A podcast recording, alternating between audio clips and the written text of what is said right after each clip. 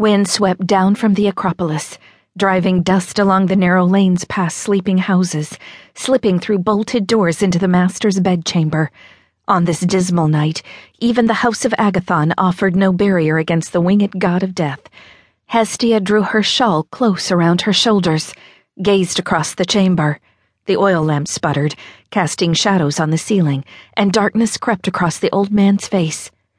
Come closer, he called out clutching at the bed covers, struggling to lift his head. A rasping cough strangled his voice. He stared at her, as if witnessing an apparition. Rest, she said. I have wronged you. Never. Hestia dipped a cloth into a bowl of water infused with thyme to stem the fever and mopped her master's brow.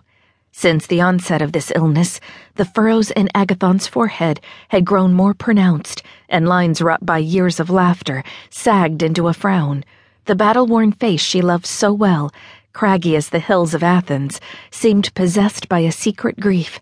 He regarded her with stark intensity. If I should die this night, don't speak of death. Groaning, he rolled onto his side. Do you hear them howling? Who? The hounds of Hades. I hear the splash of Charon's oars. The icy waters of the Styx lap at my feet. Despite the late hour, despite the impending rain, Hestia considered sending for the physician. The remedy Dr. Barras had prescribed didn't seem to be working. She moved quickly to the doorway, waking the injury she'd received as an infant. Pain shot through her ankle. Where are you going? To get the Despoina. Don't wake my wife. Milena needs her beauty sleep. Agathon struggled to sit, his breath shallow and rapid. In truth, Hestia felt relief.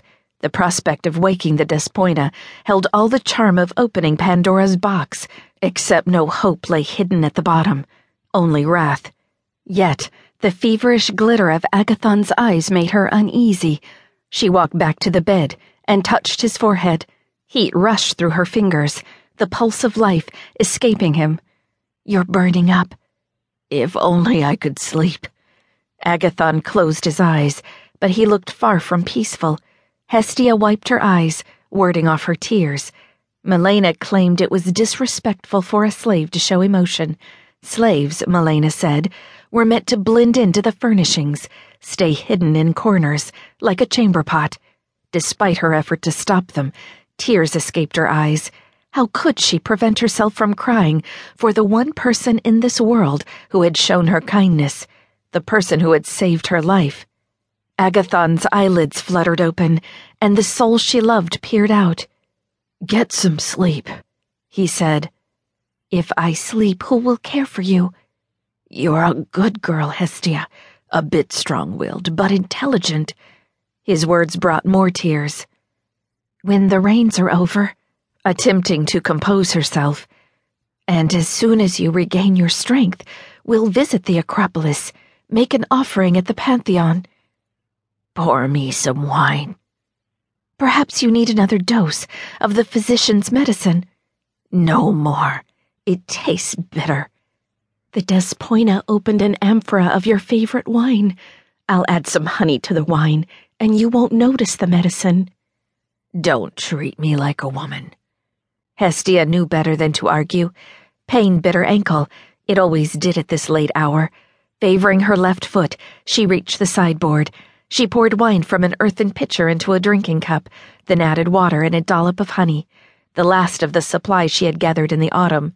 Soon it would be time to reopen the hives and discover if the bees had survived the winter. But now that Diodorus had returned from military service, the bees would be his chore. Hestia admired Agathon's son. Diodorus cared about important things, like the natural world, philosophy, and mathematics. She glanced at Agathon to make certain he wasn't watching before reaching for the vial of tincture. She dosed the wine liberally. Limping toward the bed, she offered him the cup.